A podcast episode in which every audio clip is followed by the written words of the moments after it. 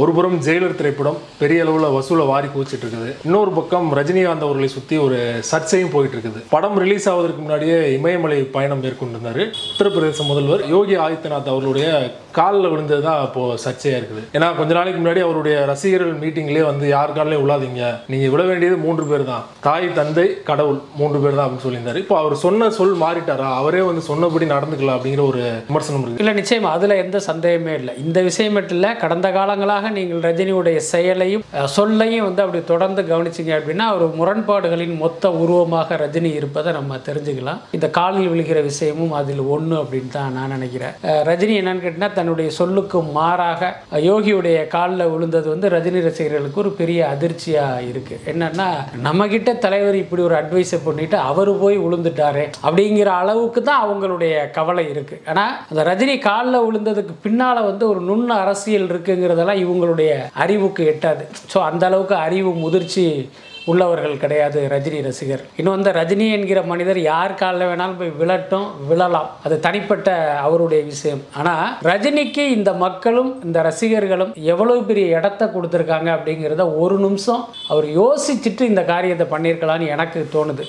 பொதுவாகவே என்னுடைய கருத்து என்னென்னா ஒரு மனிதன் இன்னொரு மனிதனுடைய காலில் விழுவதே வந்து ஒரு அறிவுபூர்வமான செயல் இல்லைன்னு நான் ரொம்ப அழுத்தமாக நம்புகிறேன் பட் ரஜினியுடைய கருத்தியல் என்னங்கிறது நமக்கு தெரியலை. பட் இன்றைக்கு அந்த யோகி காலில் விழுந்ததை ரஜினி ரசிகர்கள் விமர்சனம் பண்ணுவதற்கு வேற அவர்கள் விமர்சனம் பண்ணுவாங்களானே எனக்கு ஒரு டவுட்டு தான். அவர்கள் வந்து ஒரு சின்னதாக ஒரு அதிர்ச்சியில் இருந்திருப்பாங்க. அவ்வளவுதான். என்னடா நம்ம தலைவர் போய் விழுந்துட்டாரு அப்படின்ட்டு. ஆனால் நமக்கெல்லாம் பார்த்தீங்கன்னா அதன் மீது ஒரு கடுமையான விமர்சனம் இருக்குது என்னென்னா என் கேள்வி என்னென்னா இன்றைக்கு யோகி காலில் விழுந்த ரஜினி நான் நாளைக்கு ஒருவேளை இலங்கைக்கு போனால் ராஜபக்சே காலில் கூட விழுவதற்கு வாய்ப்பு இருக்கு அப்படின்னு நான் நினைக்கிறேன் நம்புறேன். என்ன காரணம் கிட்டத்தட்ட அவர் யோகி காலில் விழுந்ததும் ராஜபக்சே காலில் விழுவதற்கு சமமான ஒரு விஷயமா தான் நான் பார்க்கிறேன். என்னன்னா ராஜபக்சே யாருங்கிறது நம்ம புதுசா சொல்ல வேணாம். ஒரு தமிழினத்தையே கொன்று குவித்த ஒரு கொடுங்கோலன். கிட்டத்தட்ட அதே மாதிரியான ஒரு வேலையை பண்ணது தான் யோகி. உங்களுக்கு தெரியும் யூபியில் வந்து பாஜக ஆட்சி பொறுப்பேற்றதிலிருந்து சிறுபான்மையினருக்கு எதிரான ஒரு மிகப்பெரிய அத்துமீறலும் அடக்குமுறை நடந்துகிட்டு இருக்கு. அதில் முக்கியமான ஒன்று என்னன்னு கேட்டால் அந்த இஸ்லாமியர்களுடைய வீடுகளை குறிவைத்து புல்டோசரால் இடித்து தள்ளுவது. யோசிச்சு புல்டோசர் அரசியல்னு ஒரு புதிய அத்தியாயத்தை ஆரம்பிச்சு வச்சதே யோகி. அப்ப அவர் எப்பேற்பட்ட ஆள் அது அல்லாம யோகி மீது எத்தனை வழக்குகள் இருக்கு எப்பேற்பட்ட குற்றங்களை எல்லாம் அவர் செய்துவிட்டு அந்த இடத்துல உட்கார்ந்திருக்கார் அப்படிங்கிறத எல்லாம் ரஜினி நினைத்து பார்த்திருந்தால் இந்த விஷயத்தை அவர் பண்ணியிருக்க மாட்டாரு. அதே நேரம் இதையெல்லாம் நினைத்து பார்த்திருப்பார் அப்படின்னு தான் நான் நினைக்கிறேன். தனிப்பட்ட முறையில் எனக்கு அப்படி ஒரு கருத்து இருக்கு. இன்னொன்று பார்த்தீங்கன்னா ஒரு மனிதர் காலில் இன்னொரு மனிதர் விழுந்தார். ஏதோ ஒரு உணர்ச்சி வேகத்தில் விழுந்தார் அல்லது ஏதோ ஒரு பக்தி மார்க்கத்தில் விழுந்தார் அப்படின்லாம் சட்டுன்னு நம்மளால கடந்து போயிட முடியல. ஏன்னா இதுக்கு பின்னால ஒரு அரசியல் இருக்கிறதா நான் நினைக்கிறேன். என்னன்னா ரெண்டாயிரத்தி இருபத்தி நாலு மக்களவை தேர்தலில் இந்தியாவில் இருந்தே பாஜக அகற்றப்பட போவது உறுதி அப்படிங்கிற மாதிரியான சமிஞ்ஞைகள்லாம் நமக்கு தெரியுது. சமீபத்தில் கூட பல தொலைக்காட்சி நிறுவனங்கள் நடத்திய கருத்து கணிப்புல எல்லாம் பார்த்தா பாஜக அடுத்த முறை ஆட்சியை பிடிக்க முடியாது அப்படிங்கிற மாதிரியான ரிசல்ட்டுகள்லாம் வந்துகிட்டு இருக்கு. இந்த சூழல்ல ரஜினி போய் யோகியுடைய காலில் விழுகிறார் அப்படின்னா இது கூட பாஜக பாஜகவின் அரசியலுக்கு இது வந்து பயன்படும் அப்படின்னு நான் நினைக்கிறேன். இப்போ உதாரணத்துக்கு ஒரு பாமர ரசிகனோ அல்லது ஒரு பாமர மக்களோ பாஜகவை பற்றி அவங்களுக்கு வந்து ஒரு புரிதல் இருக்கும். இப்போ நீட்டுக்கு எதிராக அவங்களுடைய கருத்து எல்லாம் இருக்குது பாஜக எப்படியெல்லாம் நீட்டுங்கிற ஒரு விஷயத்தை கொண்டு வந்து பல பேருடைய உயிர் பலிக்கு காரணமாக இருக்குங்கும்போது அந்த கட்சி மீது ஒரு அதிருப்தி இருக்கும். அதல்லாமல் தமிழ் மக்களுக்கும் தமிழ்நாட்டுக்கும் எதிராக பல விஷயங்களை பாஜக பண்ணுதுங்கிற கோபம் எல்லாம் இருக்கும். ஸோ அப்படி இருக்கும்போது பாஜகவே இவங்க ஒரு மாதிரி பார்க்கும்போது இப்போ ரஜினி மாதிரி ஒருத்தர் யோகி காலில் விழுவும்போது அவங்களுக்கு அடடா நம்ம தான் பாஜகவை தப்பாக நினச்சிட்டோமா? பாஜக ஒரு நல்ல கட்சி தான் போல இருக்கு. இங்கே பாருங்க தலைவரே போய் காலில் விழுகிறாரு அப்ப இவர் ரொம்ப நல்ல மனுஷன் போல இருக்கே.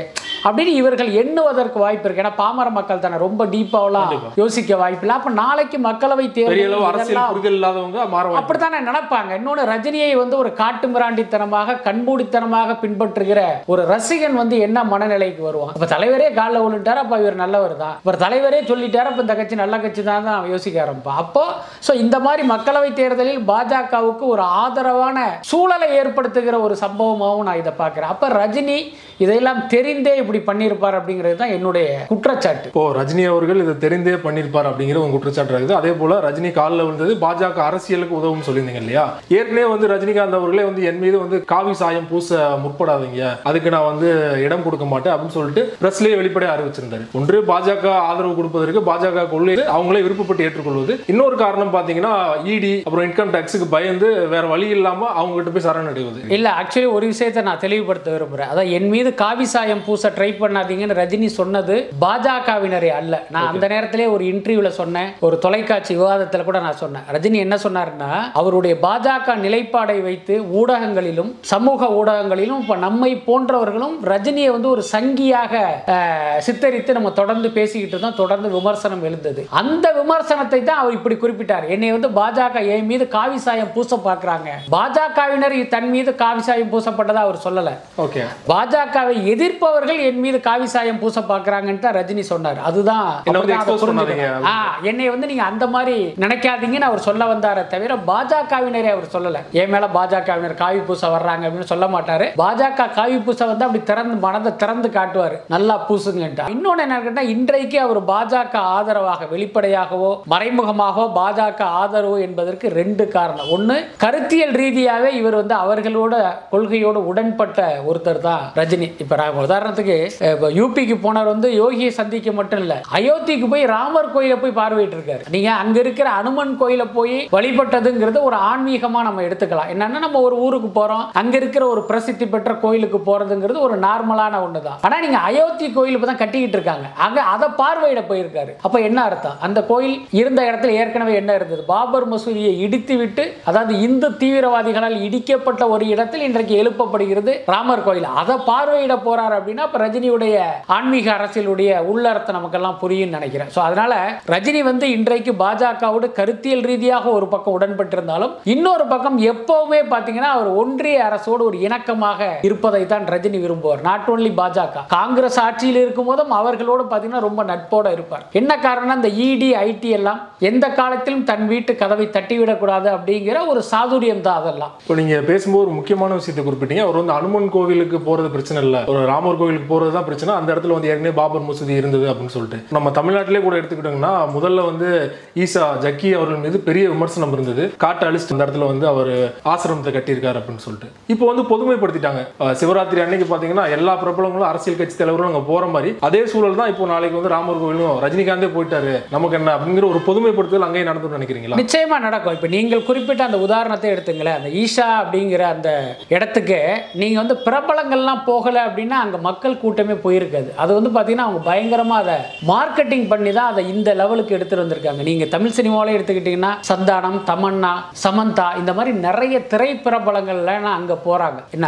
இப்போ இவங்க வந்து தனிப்பட்ட ஒரு ஒரு ஆன்மீக இதுக்காக போகிறாங்க அல்லது ஒரு தனிப்பட்ட விஷயத்துக்காக போகிறாங்கன்னு சொல்ல முடியாது. இதுலேயும் கூட கொடுக்கல் வாங்கல்லாம் உண்டு. இந்த மாதிரியான செலிபிரிட்டிகளை வர வைப்பதற்கு அவர்கள் பணம் கொடுத்து அவர்களை வர வைத்து இவர்கள் வருவதை விளம்பரப்படுத்தி அதன் மூலம் அங்கே கூட்டத்தை வரவழைத்து தான் இன்னைக்கு அந்த ஈஷா மையம்ங்கிறது இவ்வளோ பெருசில் வளர்ந்துருக்கு. இங்கே வந்தீங்க அப்படின்னா இதற்கு அந்த மாதிரியான ஒரு மார்க்கெட்டிங் தேவையில்லை என்றாலும் ஆல்ரெடி பார்த்தீங்கன்னா அதுக்குன்னு ஒரு மதவெறி பிடித்த கூட்டம் வந்து வட இந்தியாவிலலாம் எல்லாம் மிகப்பெரிய அளவில் இருக்கு. ஸோ அங்கே வந்து இப்போ ரஜினி மாதிரி ஒருத்தர் போகிறது என்பது ஏற்புடையது இல்லை நான் சொல்ல வரேன். என்னன்னா நீங்கள் நாளைக்கு அங்கே கோயில் கட்டியதற்கு பிறகு நீங்கள் வழிபட போறீங்கன்னா கூட அதை நம்ம என்னன்னு கேட்டால் இதே அனுமன் கோயிலுக்கு போன மாதிரி அதை எடுத்துகிட்டு போயிடலாம். ஆனால் இன்றைக்கு ஒரு கோவில் கட்டப்பட்டுக்கிட்டு இருக்கோம். ஒரு நிலையில் நீங்கள் அங்கே போறீங்க அப்படின்னா அப்போ உங்களுடைய மனநிலை என்ன அப்படிங்கிறது தான் நம்முடைய கேள்வியா இருக்கு. அதே போல முனைவர் திருமாவளவன் அவர்கள் கூட இந்த காலில் விழுந்த வச்சு ஒரு விமர்சனம் வச்சிருந்தாரு. தமிழ்நாட்டில் ஒருவேளை வந்து ரஜினி வந்து ஜெயிச்சு ஆட்சியை பிடிச்சிருந்ததுன்னா யோகி ஆட்சி மாதிரி தான் தமிழ்நாட்டில் இருந்திருக்கும் அப்படின்னு சொல்லிட்டு அந்த விமர்சனத்தை எப்படி பாக்குறீங்க? இல்ல நான் பொதுவாகவே இந்த திருமாவளவனை வந்து நான் ரெண்டு மாதிரி பார்க்குறேன் பல நேரங்களில் சரியாக பேசுகிறார்.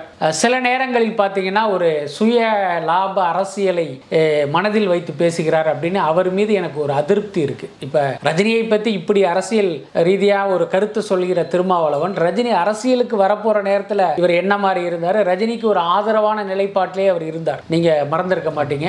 இப்ப கூட பாத்தீங்கன்னா விஜயனுடைய அரசியல் பிரவேசத்துக்கு ஒரு ஆதரவான ஒரு நிலைப்பாட்டில் திருமாவளவன் இருக்கார். என்னன்னா அவர்களே ஃபோன் பண்ணி வாழ்த்து தெரிவிச்சிருந்தாரு. அது வந்து ஒரு பண்பு ஒரு குறைந்தபட்ச பண்புன்னு வச்சுக்குவோம் ஆனால் போன வருஷம் கூட திருமாவளவனுக்கு பிறந்த நாள் வந்துச்சு. அன்றைக்கு விஜய்க்கு வந்து இவருக்கு தொலைபேசியில் வாழ்த்து சொல்லணும்னு தோணலை. இன்னைக்கு அவர் அரசியல்வாதியாக அவதாரம் எடுப்பதால் சக அரசியல்வாதி அரசியல் கட்சி தலைவருங்கிற முறையில் அவருக்கு வாழ்த்து சொல்லியிருக்காரு. உடனே விஜய் அரசியலுக்கு இவருக்கு வாழ்த்து சொன்ன உடனே அவருடைய அரசியலே இவருக்கு வந்து ஒரு புனிதமான வருகையாக தோண ஆரம்பிச்சிருச்சு. என்னன்னா விஜய் அரசியலுக்கு வர்றது ஒரு நல்லது தான் ஒரு சரியான விஷயத்துல தான் அவர் வந்து அரசியலுக்கு வர்றாருங்கிற மாதிரி ஒரு கருத்து சொன்னார். அதுக்கு என்ன காரணம் அப்படின்னா திமுகவுடைய கூட்டணியில் இவர்கள் இருந்தாலும் திமுக நம்ம வந்து ஒரு அடிமை மாதிரி நடத்துது அப்படிங்கிற ஒரு மனக்குறையும் அவர்கிட்ட இருக்கு. அதனால என்னன்னா திமுக கூட்டணியிலிருந்து வெளிவரணும். அதே நேரம் ஒரு வலிமையான இடத்துல வந்து நம்ம தோழமையை கொண்டாடணுங்கிற ஒரு ஆதங்கம் அவங்களுக்கு இருந்து அதிமுக பக்கம் போக முடியாது பாஜக அதிமுக பக்கம் பாஜக பாமக இருக்காங்க. ஸோ இவர்கள் இல்லாத இன்னொரு வலிமையான இடம் வேணும்னு திருமாவளவன் ஒரு பக்கம் தேடிக்கிட்டே இருக்க அப்படி ஒரு இடமாக ஆரம்பத்தில் ரஜினி தெரிந்தார். அதே நேரம் ரஜினி கூட போறதுல அவருக்கு சில சித்தாந்த சிக்கல்களும் இருந்தது. அப்புறம் ரஜினியே பின்வாங்கிட்டாரு. ஸோ இப்போதைக்கு திருமாவளவனுடைய பார்வை வந்து ரஜினி பக்கம் விஜய் பக்கம் திரும்பி இருக்கு. அதனால விஜயை வாழ்த்தி அவர் பேசிட்டு இருக்காரு. அதனால திருமாவளவன் பல நேரங்களில் இந்த சமூக அரசியலில் ஒரு சரியான நிலைப்பாடை எடுத்தாலும் இந்த நடிகர்கள் விஷயத்தில் அவருடைய நிலைப்பாடுங்கிறது என்னை பொறுத்த வரைக்கும் ஒரு நெருடலாகவே தான் இருக்கு. தூத்துக்குடி துப்பாக்கி சம்பவம் நடந்தப்போ ரஜினிகாந்த் அவர்கள் தூத்துக்குடிக்கே நேரடியாக போயிருந்தாரு. அவங்க அங்கே இருக்கிற அட்மிட் ஆனவர்லாம் வந்து நீங்கள் யார் அப்படின்னு கேட்டதுல அப்போது ஒரு வைரல் ஆனது அந்த கோவத்தில் தான் ரஜினிகாந்த் அவர்கள் ப்ரெஸ் மீட்டில் வந்து சமூக விரோதிகள்லாம் ஊர் விட்டாங்க அப்படின்னு சொன்னார். அதற்கு ரெண்டு நாள் கழிச்சு தான் காலாப்படம் ரிலீஸ் ஆக வேண்டிய சூழ்நிலை இருந்தது.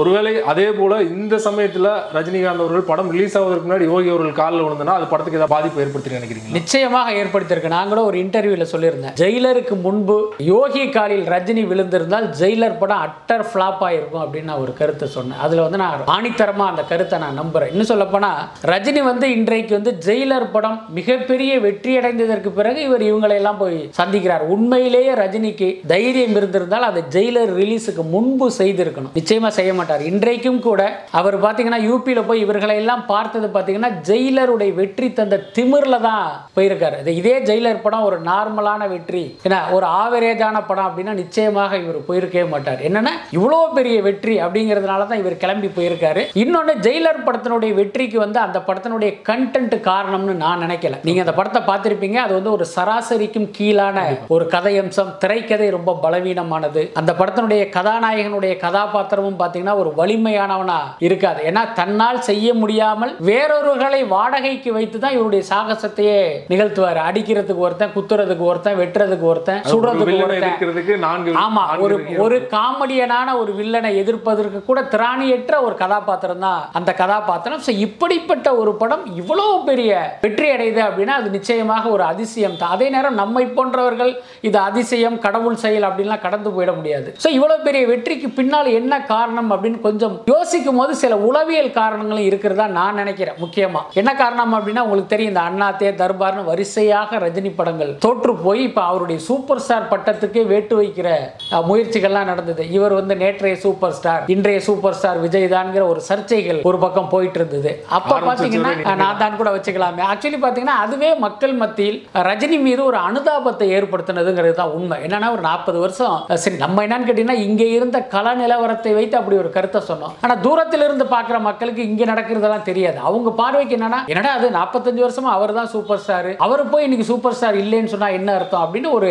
ஆதங்கம் ஆத்திரம் கோபம் கூட வந்திருக்கலாம். அந்த ஆதங்கம் அந்த வருத்தமும் கூட அவர்களை தியேட்டரை நோக்கி திரள வைத்திருப்பதற்கு ஒரு முக்கிய காரணமா நான் நினைக்கிறேன். அதுக்கப்புறம் என்னன்னா இவர் அரசியலுக்கு வரும்போது ஒரு பாஜக சார்போட வந்தாரு. அன்றைக்கு பல பேருக்கு ரஜினி மீது கோபம் இருந்தது. ஸோ அந்த கோபம் தான் அந்த தர்பார் அண்ணாத்தே படங்கள் மீதெல்லாம் எதிரொலித்து அந்த படங்கள் தோல்வி அடைஞ்சது இப்போ பார்த்தீங்கன்னா எனக்கு அரசியலே வேணாம். நான் எல்லாருக்கும் பொதுவானவன் அப்படிங்கிற மாதிரி இவர் கொஞ்சம் ஒதுங்கினதுக்கு அப்புறம் அந்த ரஜினி மீதான கோபம் வந்து மக்கள் கிட்ட கொஞ்சம் குறைய ஆரம்பிச்சதுக்கு அப்புறம் தான் இந்த ஜெயிலர் படத்தை நோக்கி மக்கள் வர ஆரம்பிச்சாங்க. ஸோ இப்படியெல்லாம் நடந்ததுனால தான் அந்த படத்துக்கு அவ்வளோ பெரிய வெற்றி கிடைச்சது. ஆனால் அந்த வெற்றி கிடைச்சதுக்கு அப்புறம் மீண்டும் தன்னுடைய சுயரூபத்தை ரஜினி காட்டினதுங்கிறது உண்மையிலே ஒரு மிகப்பெரிய அதிர்ச்சி தான். இப்போ நீங்க முன்னாடியே சொன்னது மாதிரி நாடாளுமன்ற தேர்தலில் பாஜகவுக்கு எதிரான கருத்து கணிப்புகள் நிறைய வந்துட்டு இருக்குது. ஒருவேளை தேர்தல் நெருங்கும் சமயத்தில் ரஜினிகாந்த் அவர்கள் தமிழ்நாட்டில் பாஜக மீண்டும் உபயோகப்படுத்தணும் ஒரு எண்ணம் கண்டிப்பாக அவங்களுக்கு இருக்கும். அதுக்கு ரஜினிகாந்த் அவர்கள் இசைந்து கொடுப்பார் நினைக்கிறீங்களா? அதாவது நம்ம ஏற்கனவே சொன்ன மாதிரி அவர் நேரடியாக அந்த ஆதரவுங்கிறத ஒன்று செய்யலைன்னாலும் மறைமுகமாக